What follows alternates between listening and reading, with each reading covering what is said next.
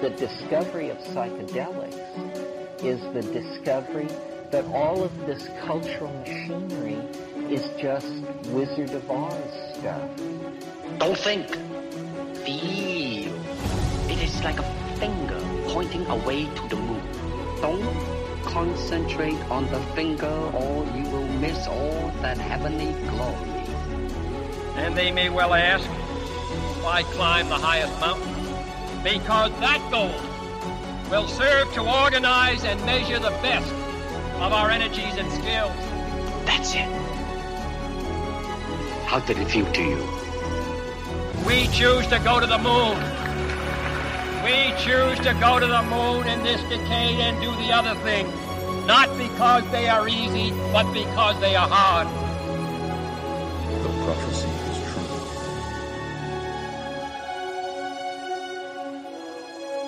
Welcome to the Astral Mind Podcast. What's up, guys? It's Cal Melkez. Thank you so much for joining us on this next episode of the Astral Mind Podcast. If you're new here, hello, welcome. I love your faces. Uh, go ahead and subscribe if you're on YouTube, if you're on TikTok, you're coming from TikTok. Thank you so much for joining me. Uh, everything on this podcast, on this channel, is Patreon supported. So if you guys want to support the work that we're doing and the people that come onto this show, please consider becoming a Patreon of mine or supporting in any of the ways that are linked below. Without further ado, I'm inviting Sean onto the show.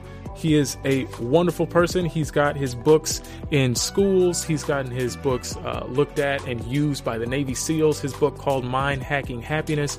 Uh, and he's a prominent voice on TikTok where he talks about enlightenment and he gives it to you in one minute on TikTok. So uh, pleased to invite him to the show.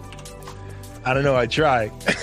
I don't know if I actually succeed at anything. I don't know if you can get like a real message across in like less than a minute It's hard. on TikTok. There's why- so many people that complain about it too. They're like, "Why does there have to be a part two? It's like, dude, you don't I- even understand. I only have deep this one rabbit hole minute.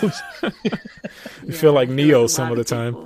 A lot of people get upset about that. I know. I remember when the part twos just came out on TikTok. It was like, no, I'm not going to your channel to see like this part two. You should have put it in the video. But like realizing that there is a lot of information that needs to be put in just a minute is like impossible.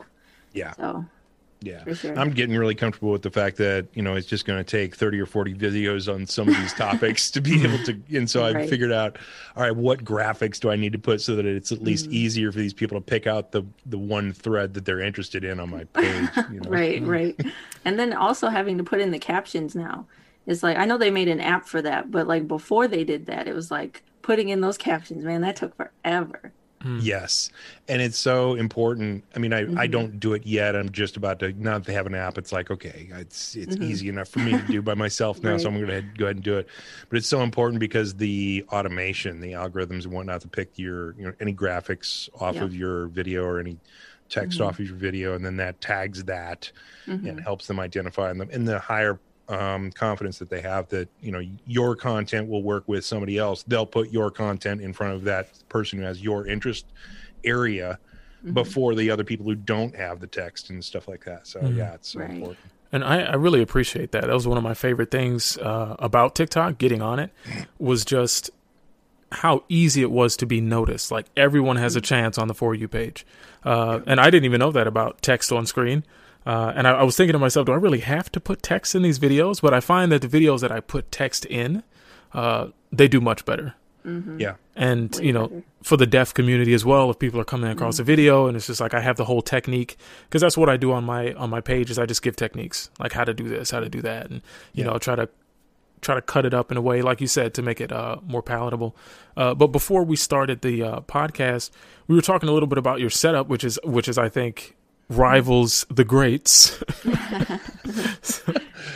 well we put a little bit of time and effort into building a proper studio because um and and one of the reasons that we built out a studio like this is now i have two co-hosts on the other side of this table uh, for our two seals and a walrus podcast. I do a mind hacking happiness podcast. Uh, but a couple of the navy seals that uh, have been exposed to my work they're like dude we want to hang out. You know we're not on active duty anymore. We got regular lives. We live near you. So let's do this thing. And i was like all right cool. And so we built a, a proper setup. Um, it was one of those things where like you know we're all on the same team and inclusive of you guys here too. Mhm. we're all on the same team of wanting to spread the message of consciousness expansion that there's more to you than this body existence and this emotional turmoil that you're experiencing. And you know you can literally get in there and turn that stuff down. And you know these guys wholeheartedly uh, embraced some of the stuff that i'd put out in some books and to their major success. I mean they cured self-cured their ptsd and they're dealing with their traumatic brain injury issues with some of the stuff that we've been working with and trying um, and we're helping other people and we're like okay if we're going to put this type of a message out to help people look within themselves to find a better existence for themselves we don't want to have any technological limitations or anything that turns somebody off like with bad audio or bad video or you know whatever reason that they come to besides chickening out that they don't want to you know dive into themselves as deeply as they thought they did uh, i want that to be the only reason that people leave It's is like, that I actually don't want to do this. right exactly it's like whoa i for, i didn't realize how deep this rabbit hole goes man Yeah. So, uh, You know, i wanted oh. go ahead Um, so I, I was actually watching your videos before I got onto the call, and um, I saw you were saying something about it was an emotional report that social media sites make for you.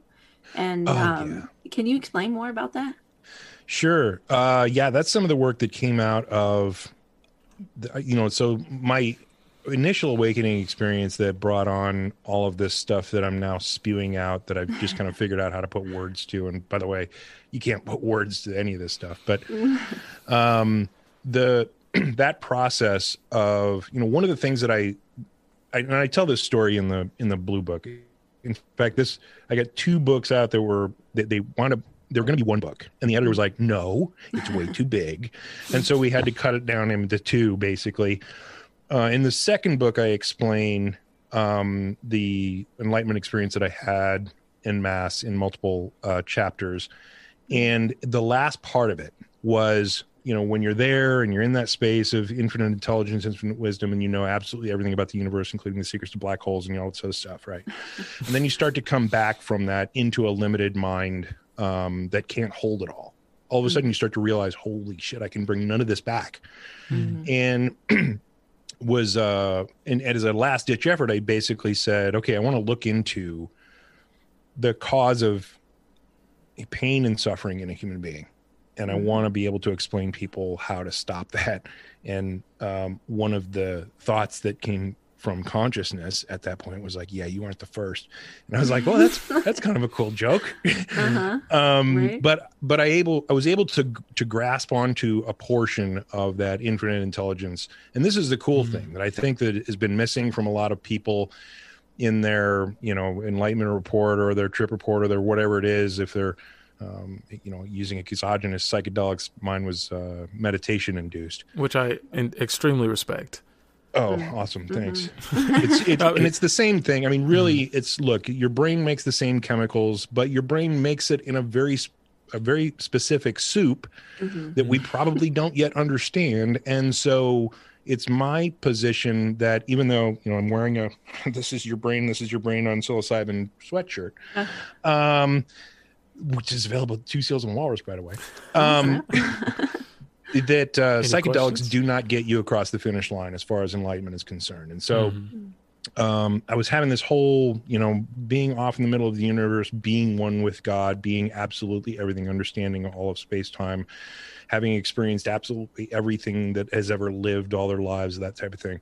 And then on the way back, I'm like, holy shit, I got to keep none of this. And then I jumped through um, what is pain and suffering in a human being and how to how to get through that, how to turn it off and then it took me a few years to figure out how to put that together but then i put that into the mind hacking happiness book which explains how your negative emotions come to be um, the process of the self within the mind. Um, i did a lot of a lot of studying on neuroscience a lot of studying on psychology to figure out the proper words to use. I and and what's awesome was i wrote about all this stuff and then from about 2007 to 2012, a lot of science came out and proved absolutely every bit of this first book correct, which was amazing because Hey, that's before awesome. all of that, I was like that guy right? I was that guy with my big What is theory this of nonsense? everything. Yeah. and We're Alex Jones, huh? it was all bullshit and it was all like you know Yeah. oh you know and then all of a sudden the science came out and said no this is exactly how it works So, no, you're And right, thought, man. Come on. that's cool at That least that awesome. for me that verifies you know that the source material that i got this information from was accurate and Mm-hmm. was probably you know a little more valid than i thought it might be because i was like all right i don't know Hmm. whether any of this stuff is valid or not or that i'm bringing back from where who knows God, Right. you know what, what what did i tap into you know Right. like right. all of this, you know, woo woo bullshit. um, and then, I love that word, woo woo. I love it. yes, yes. and uh, cause you got, you know, you got to pull the train whistle. Woo, woo. Yep. yeah. Uh, so yeah, but then the science came out and proved it all correct. Now, the cool thing about that is that this, when you understand the, the process of your pain and suffering, and this is comes from, you know, the Buddha and uh, Lao Tzu and all of these people have tried to write about it and teach about it for thousands of years. When you understand that stuff, there's a magic button in your brain that helps you turn it down. Now, the cool thing about turning down your pain and suffering and the processes that creates your internal BS is that when you get beyond those patterns within your physiology, your neurophysiology, and the brain patterns cease from what they were doing, that allows them to open up and do whatever it is that they're doing during a consciousness expansion experience or an enlightenment experience, if you want to put it that that way. And so there's uh, some science by uh, Matt Lieberman at UCLA in 2007 when you put a cognitive understanding to your emotional pain and the the two variables that come together to create your pain it literally turns it off. And it's a function of the brain that's connected with your survival that when you look down, you see a coil on the ground next to you, and your limbic system jumps into action, says, Oh my God, it's a snake. You look down and you see it's a hose. Well, there's a function to save your energy for a different emergency that says shut off the panic, shut off the fear, shut off the negative emotional processing that's going on. Um, because we may need that in 10 minutes when we see a bear, right? Or whatever it is. But this coil here is a hose and it's not a snake mm-hmm. and stop freaking out. And immediately the fear turns off. You're like oh pff, oh he's, mm-hmm. thank gosh it's a hose not a It's snake a right. Yeah. but your limbic system stops firing and that's the thing that shuts off your thinking brain. You lose 10 to 20 iq points yada yada yada. Mm. Um, that's a function of understanding what's going on with your emotional processing. Mm. And if you learn how to do that and it's a weird way into kind of a sideways door into the search for enlightenment but if you learn how to do this kind of stuff then you can turn off the stuff that blocks you Hmm. from doing a good astral projection or blocks you from doing a good um, consciousness expansion Right. experience It's that that natural fear that tends to come up, and I, f- I feel like that's a a big issue that a lot of people run into, especially with astral projection or just things of uh, when you start getting into deeper things that kind of take you along for the ride.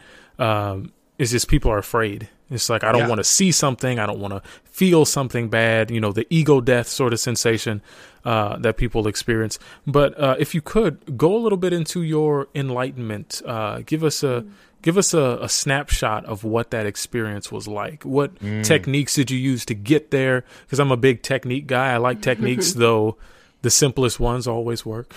Yep, I'm- and I'm a they are the technique guy. simplest. I'll tell you this, and the the research that I did, because all right, and then and let me put this into a frame of reference. I knew nothing about enlightenment before Mm-hmm. it hit me like a Mack truck. That's good. Yeah, Perfect, Um, in, in fact, the only thing that I knew, I knew that the word enlightenment existed. And the only reason I knew that the word enlightenment existed was because of a book that I read by D.T. Suzuki called Introduction to Zen.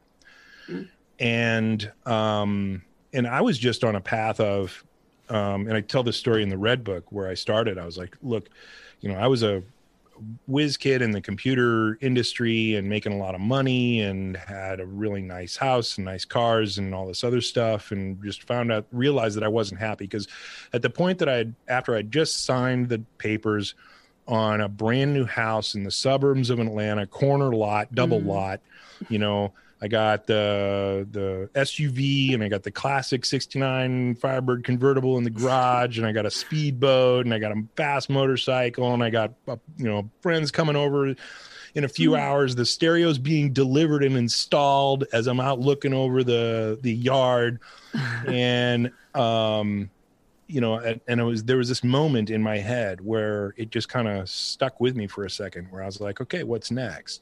Mm.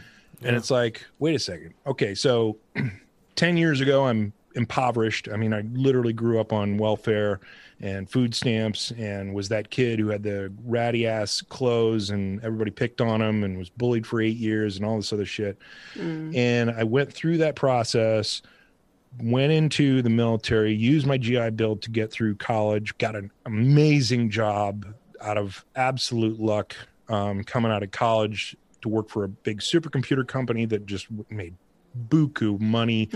I had a security clearance left from the military, which helped me uh, climb the ranks within the supercomputing company because supercomputers are used by top secret installations and things like that. So um, I was making all kinds of bank and tons of friends, had a great life, had a what I thought was a great relationship with God. I mean, I was in this Christian religion and had a you know I wasn't wasn't like you know completely locked down um, by that thinking, but I had a good, what I felt like to be a good personal relationship with a creator type of thing. And so I'm looking out over all this amazing, awesome, I won, I did it uh, environment, It's over. thinking, yeah, what's next? Yeah. And I'm like, wait a second. If all of this stuff was supposed to deliver me happiness, right now, as I'm getting all of this stuff delivered and paid for, and you know, it's like, it's not like I'm going deep into debt for all this. I'm hmm. already looking for the next thing that, that might bring a little bit more happiness. What the fuck is going on with that? Hmm. So I took a step back and said, okay, I got to rethink this whole happiness thing and i got to figure out what's going on with my mind that i'm not that all this stuff that's supposed to make me happy this american dream you know that's all this mm-hmm. stuff that people tell you about you get there and then you're not happy. Mm-hmm. Or at least i wasn't. I was like mm, got to figure that out. So then i started the, the trek into um, reading about world religions um, reading about world philosophy trying to figure out what what was the the similarities between what i had going on with my religion and the other religions and whatnot because I thought maybe what I was lacking was spiritual. And then I ran into that book by DT Suzuki, Introduction to Zen, which introduced me to the idea of meditation, which I later learned was a huge part of Christianity up until recently, which, when they threw it out incorrectly. yeah. And then, um, uh, yeah, in fact, the the the most uh, accurate portion of Christianity left in the world today from the original Christianity is Eastern Orthodox Christianity, which is practiced in Asia and Russia, and they are entirely about meditation and uh, finding Visio Beatifica, which is uh, Visio beatific vision, which is uh, enlightenment, and uh, Mm. yeah, they're it's Christian religion is completely Totally about left out. enlightenment. It's like yeah, the Christianity today, sorry to cut you off, is just it, it feels totally stripped of of really anything. And I, I was someone who was was very deeply religious growing up, and so uh, I took it upon myself to jump from one different uh, denomination to another because there are lots of different denominations. Uh, and so I went from Reformed to Unorthodox to Pentecostal to Lutheran, you know, just testing them all out because I was looking for something in particular, and that was enlightenment. Uh, yeah. so it- it's like you said, it's it's very interesting. You know, it it makes a lot of sense coming from that. Yeah and so i i i was you know i so i learned that that these guys who were these zen guys sat around and they meditated in this uncomfortable position. And uh, but one of the things that was supposed to happen was that if you ceased conscious thought that was the catalyst that could allow for an expansion of awareness that allowed you to understand the truth of your own existence and the reality of the universe, whatever that was, whatever words that they used in that book to try to explain this. And that's all I knew. So I was like, all right, I'm going to start trying this meditation thing and, and maybe think about uh, stopping my mind from conscious thought. All right. That's all I knew, and I and it was only later that I found out that, um, according to a lot of theologians, Zen Buddhism has the highest number of enlightened folks per capita. So maybe from a process standpoint that you're talking about, um, they might have a good process to Okay. get the mind there naturally, which which is just cease conscious thought. But um, I was reading these Zen koans and you know starting to just li- dig a little bit into Zen and just figure out what this was all about. And I really didn't understand any of the koans and it's like, what the fuck is this stuff? You know, it's like, sorry, sorry if you guys don't curse. I curse. Oh no, no, you're fine. You're fine. We're we're humans. Yeah. so um but there was one that I read one day that said the master uh, asked Yeshan, uh, or no, Yeshan asked the master. It was, uh, "What does one think about uh, when meditating?" And the master replied, "One thinks of not thinking." Mm-hmm. And Yeshan goes, "How do you think about not thinking?" And the master goes in in perfect order by not thinking. Circular logic, right? Because, Right. by the way, all Zen koans are supposed to be mental riddles that you can't solve mentally because enlightenment doesn't come through mentally. It doesn't come through by something that you learn or something that you read or something you're like, aha, you know. Oh, I that figured it out. Yeah. Yeah, right. It doesn't doesn't happen cognitively. You cannot think your way into, into enlightenment. Um, and uh, so at that point, I was like, all right, damn it. I'm going to force my mind into not thinking. And that on that day, when I entered the meditation, it was with a forceful, it wasn't with a, oh, we're just going to be, you know, all kumbaya and relax and just allow whatever happens. Although I had a little bit of that. I had a little bit of, you know, I'm just going to allow uh, for whatever happens to occur. But um, I started that day with a little bit of a prayer because I was, you got to remember, I was coming at it from a, you know, I have a good relationship with the creator. And so I wanted to know more. And so I reached out into what I perceived to be, I don't know, the universe, ether, whatever it was, to say with the my core internal being. And I didn't really understand what portion of me I understand it now, but I didn't understand then what portion of me I was reaching out with, into what I didn't know. Now I know. Um, and I said, look, if you want me to know more, or if you want me to know, period, I'm here. And that's it. That's all I said. And then I started the meditation with um, basically an exercise of trying to cease all conscious thought, and which is super hard to do, by the way, because everything that comes through your mind is a thought. Uh, even the the images, like you know, I close my eyes, so I re- reduce the images, but then you have imaginary images that come through, and that's a thought. The noise from the dog barking two doors down is a thought because you you know your brain goes, oh, there's the dog barking, you know, it's like, and then you have those mm-hmm. thoughts. There's like, am I thinking anything? It's like, shit, shut now up. I am. Now I'm thinking, right? So, yeah, and so I went through that whole thing, but then after about 20 minutes in, that's when the magic started to occur. And initially, like what you were talking about a, a few minutes ago, it scared the living shit out of me mm-hmm. because I felt a power energy buildup from within me that was foreign. First of all, I'd never experienced anything like that before. And the energy levels that I was experiencing were alarming to the point that even through the whole process, like all the way till the very, very end, I thought I was dead. Um, and I thought I, and by the way, the, the process of time dilation was literally thousands of years long.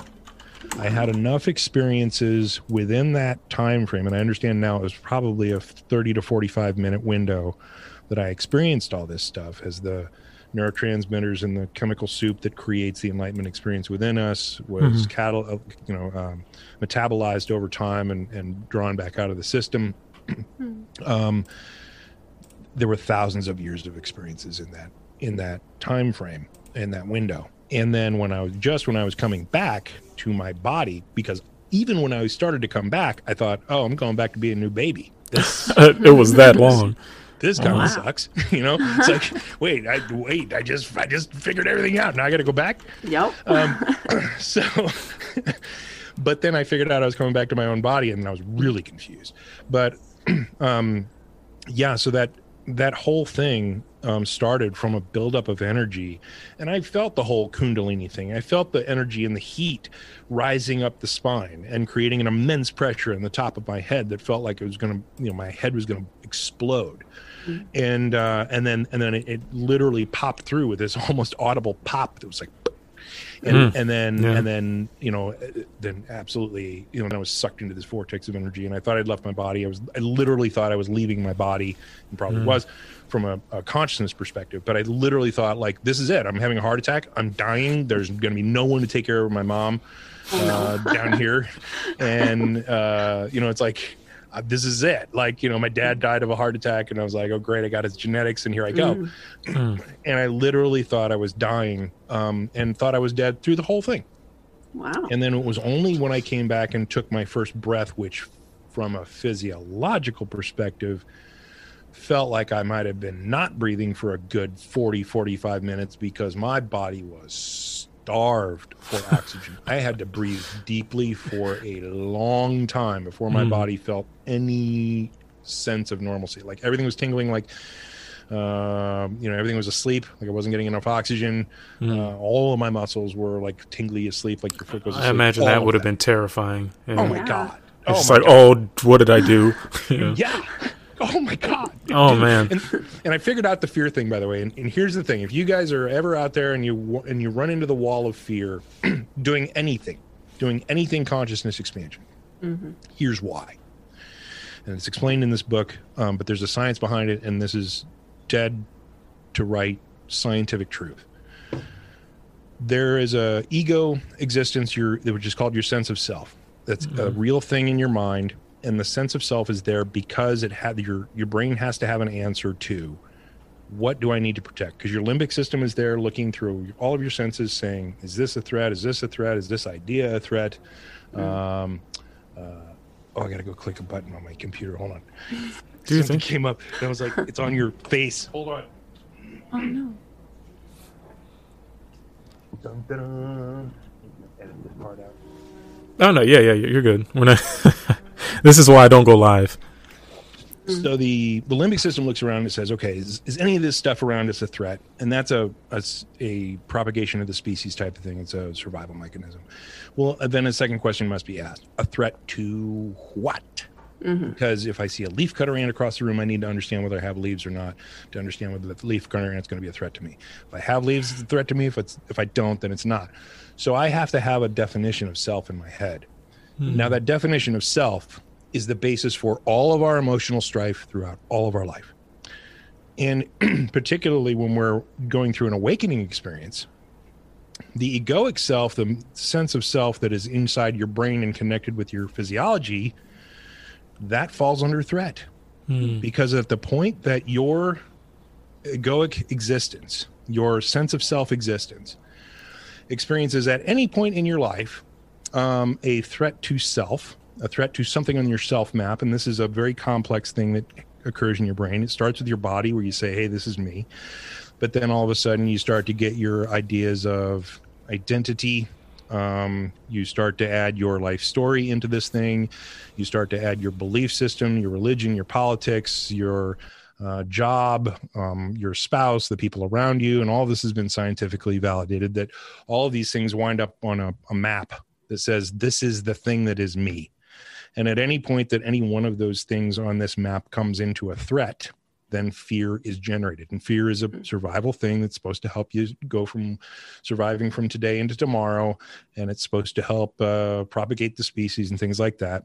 Well, when you have a s- spiritual, religious, consciousness expansion, whatever words you want to use, experience, then the sense of self experiences that bigger thing that is your true self and the whole thing the whole map the whole existence all of your ego your whole sense of self comes into threat. Why? Because the real you is standing right here saying i'm immortal. What you got?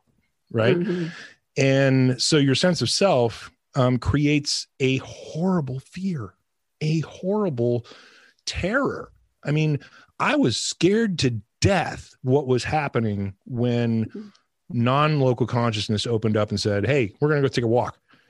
And I was like, fuck that. Um, and so there was a huge horror uh, that accompanied this whole thing until I let go and was devoid of um, the physiological operation of the body because all the senses shut down. I couldn't see, couldn't smell, couldn't hear, couldn't uh, taste anything.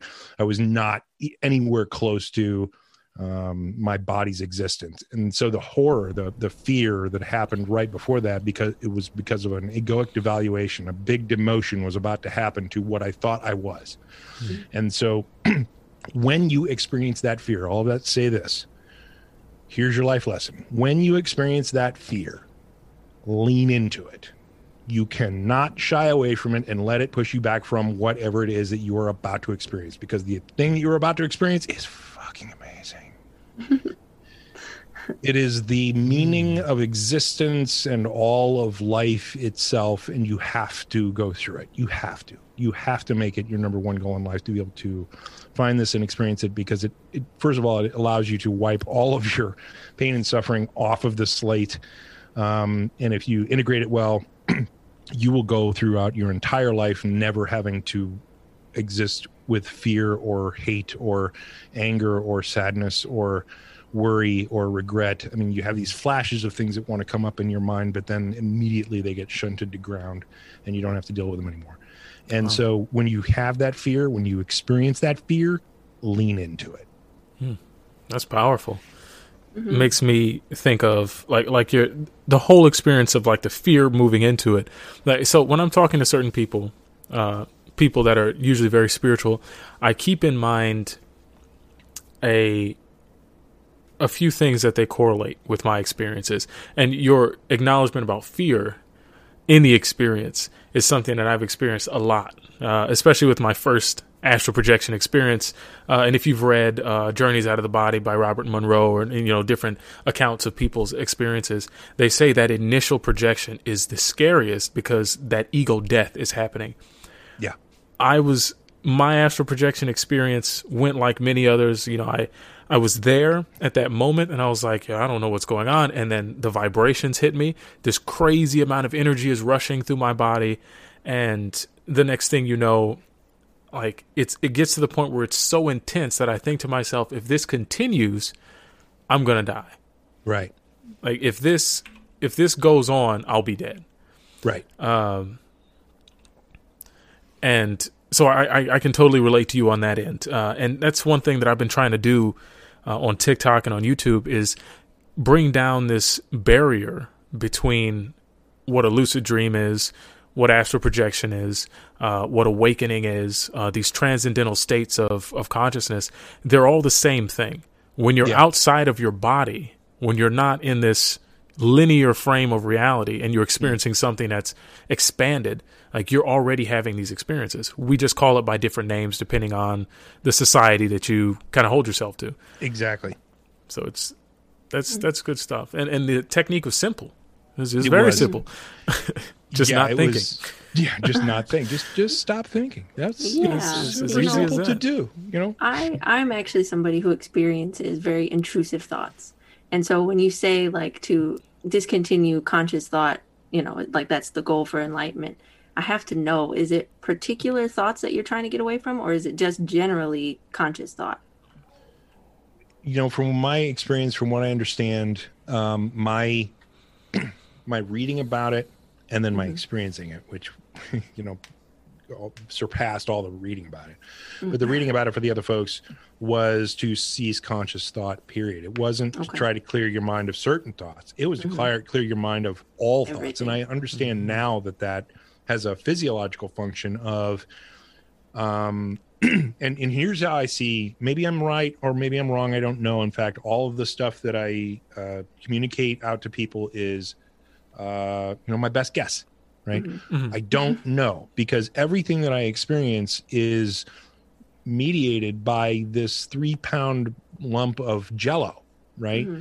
and we all have to remember that every one of our spiritual experiences if we have a memory of it, it's in our hippocampus, which means our brain was operating during the time to record the thing in the first place. And so everything that we do and everything that we say and everything that we perceive is mediated by the limited meat that we have up here on the top of our head. And so um, when when we're talking about ceasing conscious thought, for me, that says okay, all of the normal limiting default mode network processing that goes through your mind that creates the narrative of me and the story of me, and I should have said this during that argument, and yada yada mm. yada, and all that bullshit. Um, which is what your mind goes back to, which is why they call it the default mode. When you're not doing anything else, like a task mode or, or um, you know, math problems or something like that, you go back mm-hmm. to this narrative of me.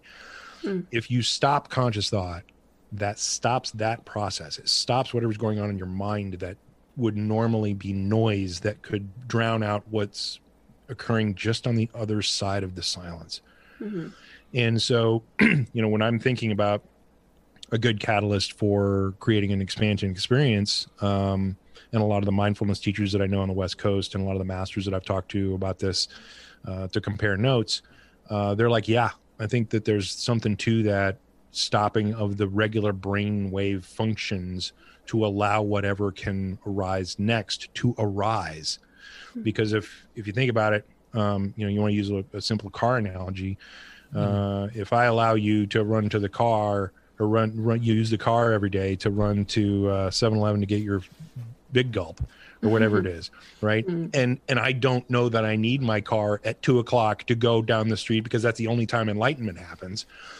I have to stop you from using the car at two o'clock to go get your big gulp, so I can use the car to get on the street to find enlightenment, right? Mhm. So that's kind of the analogy that I that I use there to say, you know, you have to, you you know, we're humans, and so we have this physiological limitation of meat, Mhm. and so we have to play within those rules and within those bounds. And so if we're tur- we're talking about spiritual uh, enlightenment, we're talking about consciousness expansion, we're talking about different states of consciousness. Um, you have to work with the with you know the the limitations that we have and, and the mind that you're given the brain that you have in your head. And at the point that you um, start to look at it from that perspective i think it becomes easier from um, like a, an uninitiated or a newbie's perspective to say okay i just need to get my brain to do different things. And then oh okay now we can learn about our emotions and turn those off and get those out of the way. Um, now we can start to understand um, the science behind why i'm able to reach out into the ether and understand that the microtubules have been proven in our neurons to, to interact with quantum field vibrations. And that means everything's non-local and all bets are off so i can really believe in this and lean into it and yada yada yada. I think there's a whole big benefit of being able Mhm. to mix the science and the spirituality Mhm. and i'm a big believer that um you know no offense to anybody listening but if anybody is like oh you know you need to forget science you know i don't think so uh, i think science and spirituality are running to the same conclusions and anybody who says run from science you might want to run from them just my Mhm. opinion but Right. I think that it's awesome that you found your way on TikTok because, like, TikTok, it has the younger generation on it. And as we can tell, the younger generation is the one that is the most in need of enlightenment, the most in need of happiness. I mean, we've gotten to a point now where most of the younger generation feels like, I mean, the future is just not a thing, you know, like, where's where's the planet going where is where are politics going i mean goodness it feels like the country is just in chaos right now so there are so many young people that need this information. And what would you recommend to somebody who is like scrolling just in the middle of it, just having a, a whole panic attack or depressive episode that scrolls to your content and sees that enlightenment, uh, how to reach that is clearing your thoughts? Like, what would you say to that person? Could they meditate in that like state or should they wait? No, you can- it to stop. yeah i would say meditate start meditating as soon as possible because Mm-hmm. practice makes perfect and plasticity is a real thing and plasticity is um your mind's uh, your brain's capability to change in form and function based on how you tell it to do something so just like Mm-hmm. if you sit down at a piano and you suck and then you put a year into it Yeah. and then all of a sudden you can play some songs and maybe you can play a song that you don't even have to think about playing because your muscle memory is taken over well that's a subconscious layer of your mind that has said oh i'm going to help you Mhm. play the piano. I'm going to get this stuff out of your way for you. Mhm. and your brain literally changes in form and function. There's a whole bunch of studies that are connected with the brain that show that you know if you try to become better at crossword puzzles you get better at it. They did this specifically with um in london with the knowledge which is this big huge cab driver test. Like they don't let anybody just drive a cab in london. You got to get this special cab driver's license and you have to pass this test that on average takes four years and Wow. seven attempts to pass and so they studied the brain of these guys um, who are going to study for this thing, and their memory centers of their of their brain got bigger, and the white matter connecting all the memory centers of the brain got bigger, and they have to memorize, you know, like hundred thousand points of interest and 20, 2,500 major streets, and which way those streets go at uh, different parts of the day, because one of them, you know, some of them are one way in the morning and the other way in the afternoon. They got to figure out without GPS how to get around London just by doing it in their head. And so they've studied how the brain changes. Well, when you're talking about meditation, when you're talking about practicing happiness, when you're talking about practicing um, being a person who uh, expands their consciousness willfully a little bit, that happens more automatically over time the longer and longer you do it. So start as soon as possible to start meditating because that will start to change your brain in a positive fashion. There are tons of there are dozens of studies that show how beneficial meditation is for your body and your health and yada yada yada. So even if you never have a consciousness expansion experience, it will improve your life, period, which is mm-hmm. awesome. But then at the point that you start to build up that plasticity and it starts to go deeper in your meditation and it starts to become easier to go deep in your meditation and it starts to go easier into stopping your conscious thought, mm-hmm. then that's when the magic can occur. All right. Dope. Yeah. So it seems like the core message is uh, predominantly that you need to silence your your thoughts. Obviously, uh, and this is like something you know, something you hear all the time. Is just like you need to stop your thoughts. Uh, you need to limit them. Right. And so I- I get this I get the sense that because stopping your thoughts is not an easy thing to do naturally. Nope. Like it's it, we're thinking all the time. We're so used to the mental chatter. And I've heard Alan Watts say if you're thinking all the time, you're not thinking about anything but thoughts. You know, Right. uh, you, you're not actually experiencing reality at that point. Um, and it, it always makes me think like what what do you do about these other meditative types like you know kundalini meditations and meditations to open certain chakras and meditations to astral project uh, what do you think about them are they just you know extracurricular don't need to be done sort of things or what's your take No, on that stuff Not at all. I think there are multiple paths to the same location. And I think um, if one doesn't work for you, it's okay to try as many as is possible as long as they've ultimately, you know, you want to have something, you don't want to listen to the guy who's uh, peeing on himself in the gutter down the street uh, telling you how to achieve enlightenment. You want to at least not. do a little bit of research um, to figure out that you know some type of um, disciplines or some type of approaches have resulted in others finding uh, enlightenment. And I think you know there are a lot out there that you know now that we have this communication age and um, are have the ability to talk across borders and things like that. There's some ama- amazing things that have come from the East um, to beyond meditation, or that are different types of meditation, because yoga is a physical meditation right? and even in Zen, there are multiple types of meditation. There's sitting meditation where you're just supposed to stop all conscious thought. There's walking meditation uh, in Zen. There's body scan meditation in that you know you put your attention on one thing at a time. You put your attention on you know what do my feet feel like? What do my legs feel like? What do my back feels like? Let's let's relax these things one at a time, and that reduces your focus. Most of these things even guided meditation reduces your focus to listening to one thing or to thinking about one thing or to put your awareness on one thing which is right next door to putting your awareness on no thing right. Nothing. Right which is the ceasing of the conscious thought which is then allows your brain to open up and do different things. I don't think it has to be meditation. You know a lot of people are never going to get there and they're going to lean on psychedelics. I think that's just fine. If you find a 90% answer i don't i don't know how you multiply infinity times 90% and not get infinity but um, if you if you find yourself needing a little um, helper with an exogenous compound that has been proven safe uh, and effective in the human body, then you know, hey, great, go do your thing and and expand your consciousness in that way. If you use Kundalini, awesome. If you use yoga, awesome. If you um, uh, you know, there are a number of ways. You fasting, fasting. You know, the one of the main reasons that fasting is included in all the major religions in the world is because when you reduce the amount of nutrients that are being pumped around in your blood to where your brain can't think, boom, enlightenment occurs. Holy shit, what a novel idea, right? Um, I think there are tons of uh, different paths that can be used to expand consciousness and have that experience. And make no mistake, um, a an experience has to occur. and here's why I think that, based on the research that I've done on the human brain, your sense of self isn't really sent or isn't really set by um, your top level conscious awareness.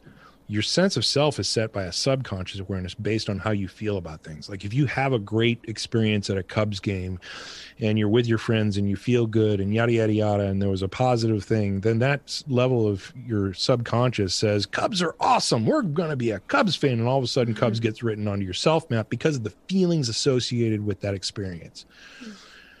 And any and even like two plus two equals four. You get a you get a feeling of understanding when you see two apples and you see two more apples and you say oh my goodness there's two and then there's two and then that makes four and they're group them together. You feel a, a, hmm. a point of understanding and then math. somebody says yay you got it right. Great two plus two equals four. And you're like mm-hmm. yes two plus two equals four. Awesome. Mm-hmm. We did this.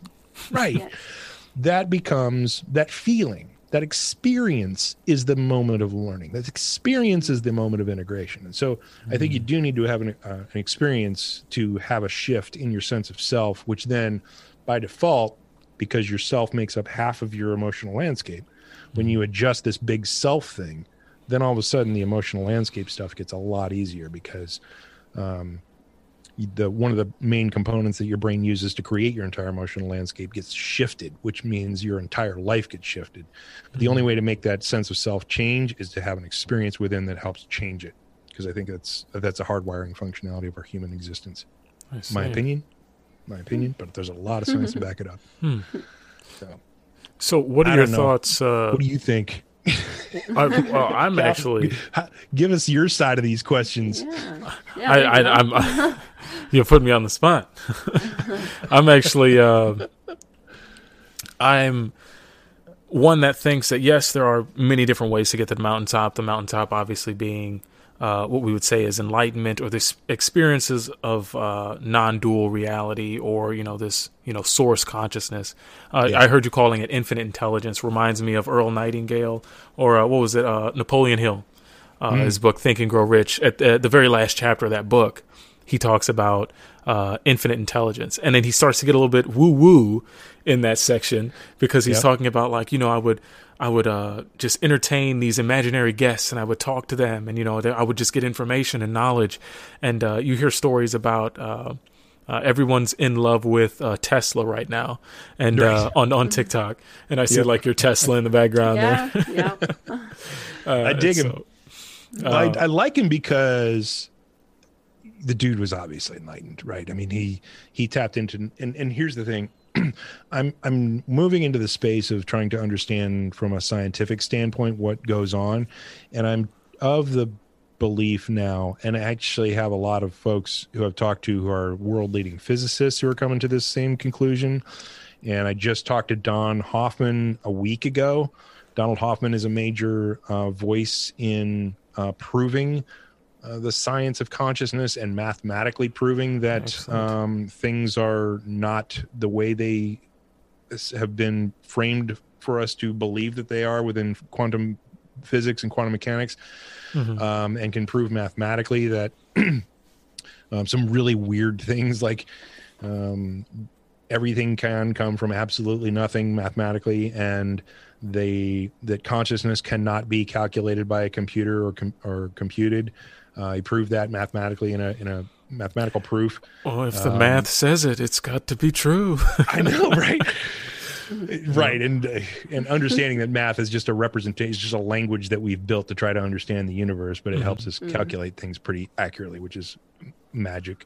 Um, but um, yeah, I, I mean, I'm I'm of the thinking that you know quantum mechanics itself is based out of consciousness and the emergent properties aren't consciousness you know being an emergent property of the brain but consciousness down being at the fundamental level of physics and the rest of the fields being an emergent property of consciousness. And the and the proof that we're getting on that kind of stuff is just you know it's it's really mind-blowing in that you know they're doing like um IONS IONS um, uh, is doing experimentation now to collapse wave functions of quantum experiments through remote viewing and meditation and things like that and they're finding results Mm. like they're getting positive results like beyond uh, statistical probability results like yeah that we definitely collapse some wave functions in this quantum Right. mechanics experiment with people focusing on this and and then there's um, we also interviewed roger nelson at PEAR who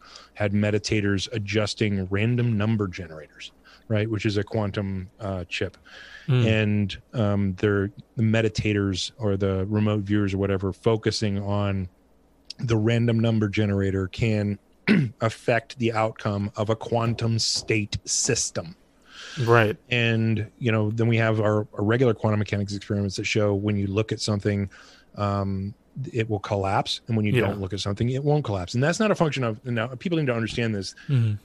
Everyone needs. There's a lot going on with this. Yeah. Yes. this- yeah. Mm-hmm. It's not the person.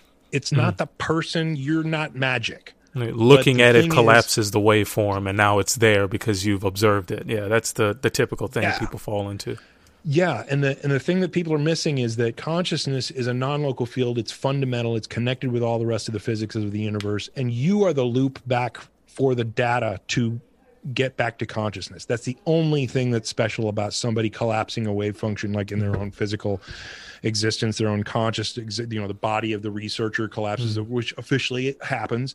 But it's mm-hmm. not the it's not the person themselves. It's the fact that there is a loop back to consciousness, which we're connected via our microtubules of our neurons. Mm-hmm. That connects back to consciousness. That's what collapses the wave function when the data needs to be uh, read by consciousness itself. It's not the, it's not the, it's not the researcher themselves. There's nothing magic about the human body. There's nothing like, you know, and this is why uh, Schrodinger's cat would have collapsed its own wave function in the box, box and not been both alive and dead at the same time because the cat itself is conscious and the cat's cells collapse the wave function of whether or not the poison occurs. broke that one up right there that's a, a good dose of quantum physics science Sorry, For you guys Sorry, right there. deep- Excellent. I geek on this stuff. Oh, I'm horrible about this stuff.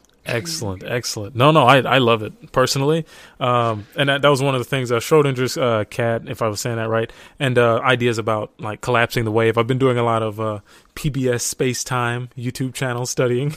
Oh, lately. I love that. Um, but like that's amazing. Uh, studies of remote viewing and uh, different things like that. I think astral projection is just another type of remote viewing. Uh, Yes. it's, it's another type of moving your consciousness, and a lot of people have this uh, misconception that your spirit is leaving your body. And I don't feel like that's true because you wouldn't be alive if your spirit wasn't in the body. Uh, as far as like the, the mechanics that I believe is that the body is being animated by the spirit. Um, But it, it just brings a question of the, when you mention that uh, the way you put it was we interact with um, we interact with the wave or we're we're just sending a signal back to consciousness that something's happening by being the observer. That reminds me of um, i just recently read the uh, the assessment of the cia the cia's assessment of the gateway experience and Oh, how yeah. he talks about uh, hologram universe and i went down a huge rabbit hole about that. So i was like oh my god like what is all of this? You know things that you know but you're just like okay now i can understand it. You know i can it can kind of be explained. I don't understand a lot of it but it's like oh that's cool. Uh, Yeah. it just it sounds like their idea behind you know if you have a bowl of water um, and you drop a few pebbles in that water it'll be ripples on the surface. And if you could flash freeze it and take it out of the bowl and now you just have a water mold of what's happening uh, i feel like that's what consciousness is in the way that you described it is that things are happening in this reality right now. Yep. and because we're observing them we're letting consciousness know that we're interacting with things. And Yeah. It, it, it like I said, it sparked research on a whole a whole lot of different things and like hologram universe uh, theories and how when particles interact with each other, it's like the only way that you know you're anything is based off of what you aren't, and you know, Right. You know, and it's just mind-boggling stuff, but I love it. I love it so Yeah. much. Uh, what what's your take on um on the CIA documents? That's a whole. That, oh, did you see? Um, uh, I, I don't know her name. I think it's Stephanie on TikTok that she interviewed recently. The um, marketing director of the uh, CIA program, or that not Yeah. CIA program. I'm sorry, the um, Monroe Institute.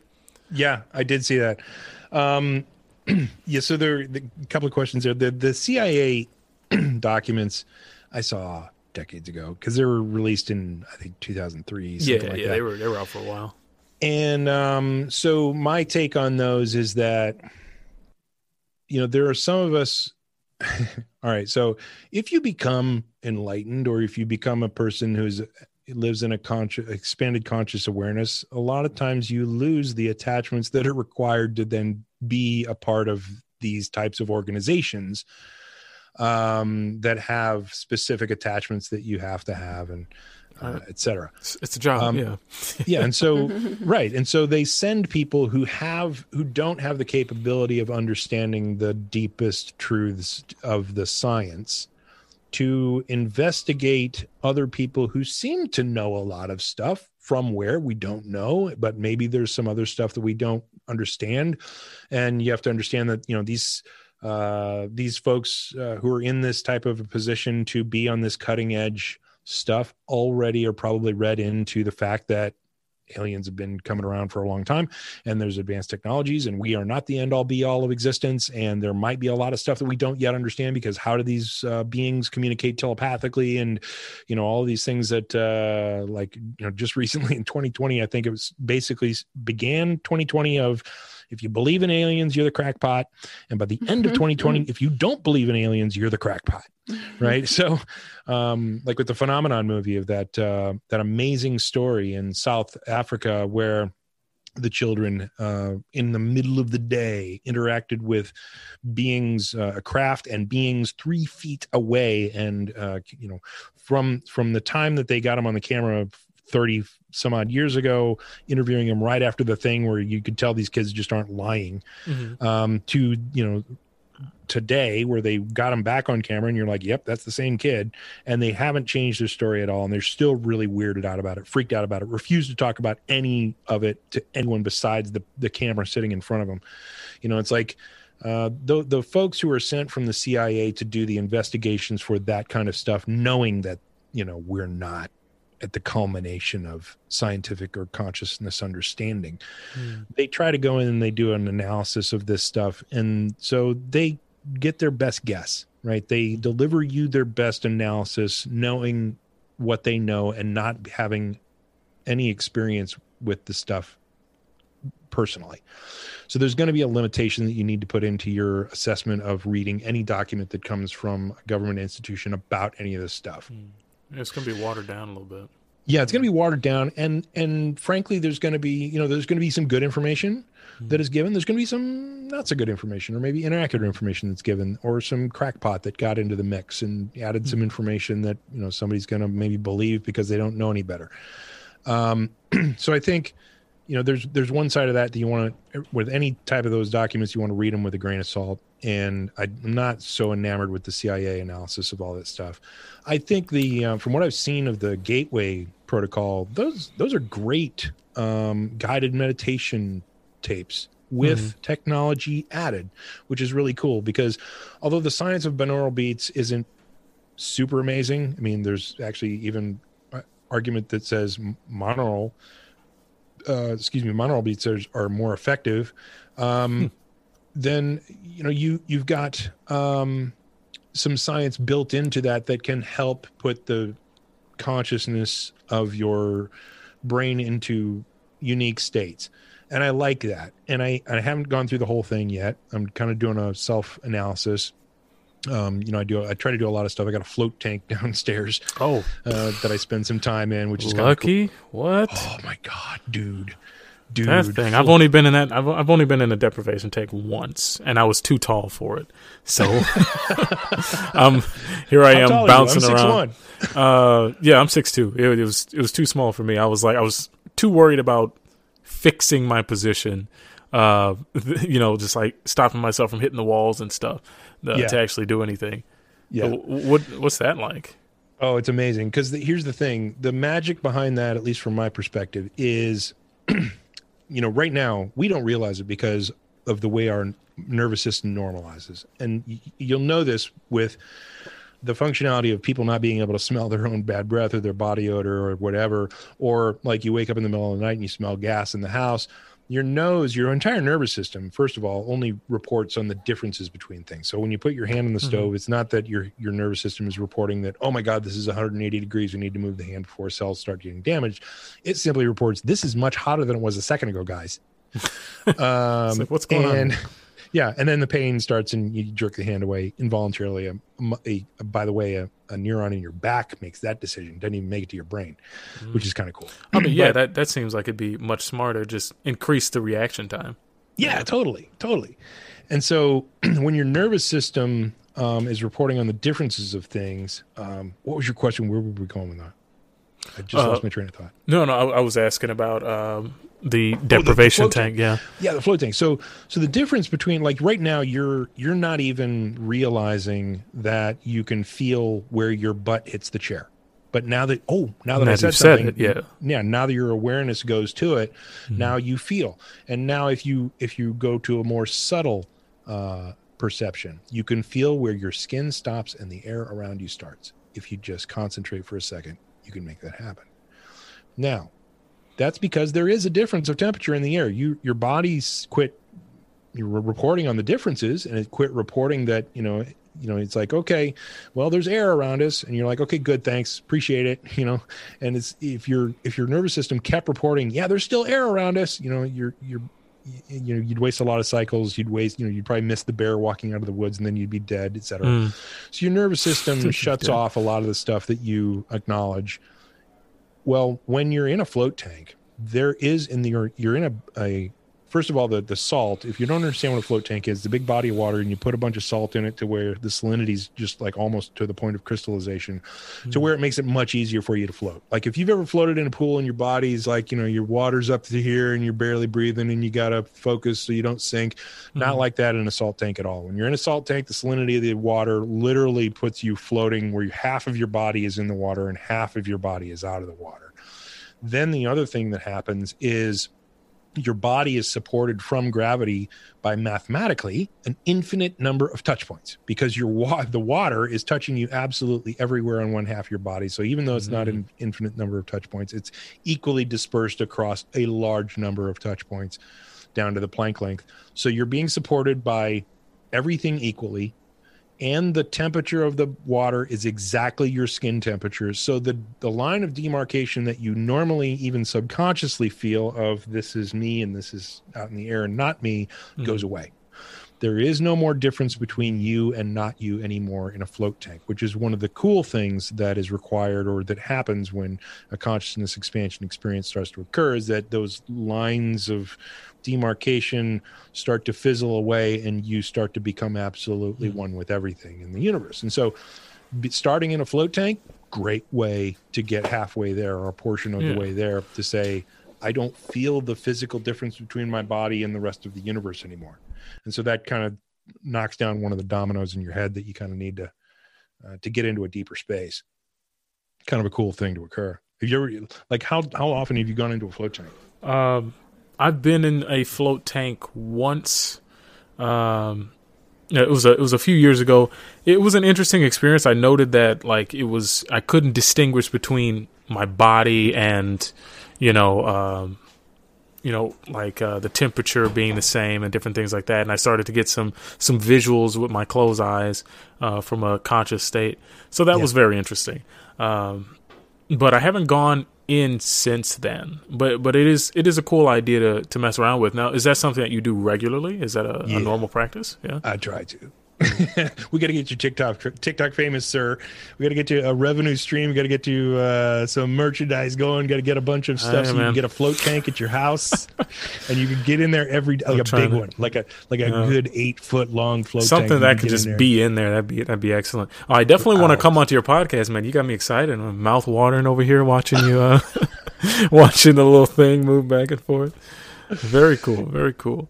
Indeed. Yeah, it's it's fun. Well, you know, I mean, you, you just want to make sure that everybody gets the the message. Correctly. honestly and and that's that's the biggest thing i feel like a lot of people have that desire uh they just they just don't have someone there to to let them know it's real and, and that was my biggest thing i started my youtube because of that like i had my astral projection experiences i've met my guides like these entities in the astral and you know i, I met an angel in the physical and you know i have these strange experiences and i'm like this is real stuff it's actually happening yeah, um, and people are searching for this, I'm going to give them this information in a way Yes. that's you know not behind a paywall, not anything that they can't access. It's like, hey, here it is.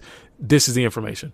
Like it's Yeah, actually exactly. happening, so you can pursue it. And it's the same thing you're saying with like science uh, and the research that you did on the mind is that like it's been proven the things in your book, um, and, and it's accurate. Uh, Yeah. And and, and I, I like that about you that you have a very strong uh, spiritual grounding with the research that you've done. And I don't think I don't think you have to go to school for eight years to learn about you know physics in order to grasp some of these concepts. I may not know the math behind it, but I get the concept. I can't prove it mathematically, but I know what's happening. me too. I'm not there either, right? But I can I can at least uh, explain it well enough that the layman can understand what I'm talking about, and I can make a point salient enough and grounded enough that a physicist goes, "Yeah, you know what? You're right." Yeah, it's, You know, it's pretty good. Yeah. we, we we can't explain a couple of the things that you're talking about and yeah there is a skeleton in the closet called consciousness that we try to ignore but you know we can't leave it out of any of the term in the any of the interpretations or quantum mechanics stops working right. so Quantum yeah, I mean, mechanics is the thing, man. Like uh, the introduction of that, and strings theory, and you know all that other cool stuff. There, there's a lot of crazy things going on in our universe. I, I was just uh, tossing around the idea. I was doing research on uh, the torus universe and how the universe is a is an egg. You know, it's like we're the Big Bang was a white hole, and now we're steadily going out, and we're coming back around to a black hole, and it's just like you know redoing itself. I know that's a horrible way to explain it, but my it's as good as any other i mean Yeah. realistically there are a lot of physicists who are you know trying to ignore consciousness who are uh, you know I would say be more off the reservation than anything that we could say here that would be, you know, even partially woo woo without any scientific support. You know, ex- just trying to ignore the fact that, um, you know, twins have been proven to be able to feel each other's pain. All right. Mm. Well, so what's the mechanism, Mr. Physicist? How does that happen? You know, it's, uh, the the fact that uh, Joe McMoneagle uh, can can look and identify where the Iranian hostages are to the where the point they send Delta Force in to go get those hostages based on his remote viewing of the of this Right. scenario across the globe. It's Yeah, like, it's like, explain what- what's that, Mr. on? Physicist. Yeah, and There- it's there's documented stuff. mechanism. Yeah. Yeah, There's got to be a mechanism. like we we're getting into some really good stuff, so I'll definitely have to have you on again or come Sure. see you. Maybe. Yeah, I don't know. yeah. I mean, I've got time. That's one of the the best things about TikTok is now I've got mobility. I can be anywhere. I, will just go anywhere now. You know, I don't have to have a stationary job somewhere. It's like, oh, let's go. You know, nice. Um, Where are you located? I'm actually in uh, right outside of Chicago, about 30 minutes. Uh oh. So It, it would be you- a little trip to I, get to you you. didn't say anything when I said something earlier. Does that mean you're a White Sox fan? Uh, I'm actually not a big sports guy, to be honest. Uh, so that's how I get past that. It's so, what type of fan are you? None. I. You can either love me or hate me for that. Yeah, know? I'm not really into a big either. I got to tell you, I grew up as a as a kid as a Cubs fan, and so when they started going, uh, when they went to the World Series uh, a few years back, I was like, all right, I'll buy a hat, and then I Mm. got a hat and I got a sweatshirt, and I got a and they just got you. They got They you from got there.